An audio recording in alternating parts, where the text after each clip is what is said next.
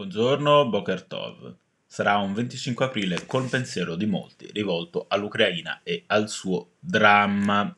Lo ricorda in un editoriale molto significativo il direttore della Stampa Massimo Giannini. Noi festeggiamo la conferenza. Gli ucraini soffrono e muoiono sotto le bombe di Putin. Vicende storiche diverse, ma è impossibile non vederle connesse nella tragedia del Novecento che non si rassegna mai a finire. Il suo editoriale è dedicato ad alcune posizioni equilibriste sul conflitto che hanno suscitato sconcerto e amarezza. Si apre con una citazione da Stalingrado di Vasilij Grossman.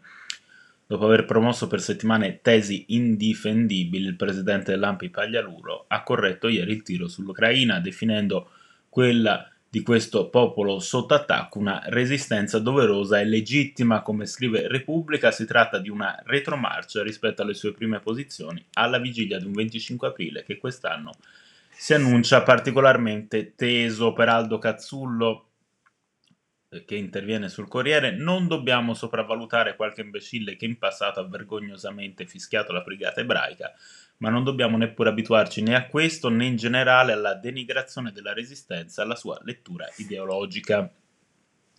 A proposito dei nemici del venticinque aprile, una ignobile parata neofascista in programma stamane a Predappio, ne parla. Tra gli altri Repubblica, Bologna, sulla Stampa una carrellata di storie di atleti che si opposero al nazifascismo, da Bartali a Sindelar.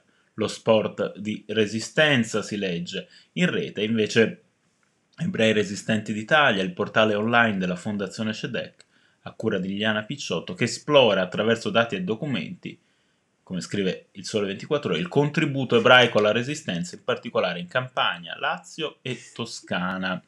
Un venticinque aprile nel segno anche dell'ebreo fiumano Leo Vagliani, tra i grandi protagonisti della resistenza. In abbinamento con il Corriere uscirà domani un suo testo autobiografico scritto nel millenovecentoquarantacinque, Tutte le strade conducono a Roma, un libro che è molto più di un diario, spiega nella prefazione il suo biografo Andrea Ricciardi. All'interno contiene infatti analisi acute che, elaborate in corrispondenza o a ridosso degli eventi narrati, hanno retto al tempo e dimostrato che Vagliani, come Gaetano Salvemini, si fece storico del presente.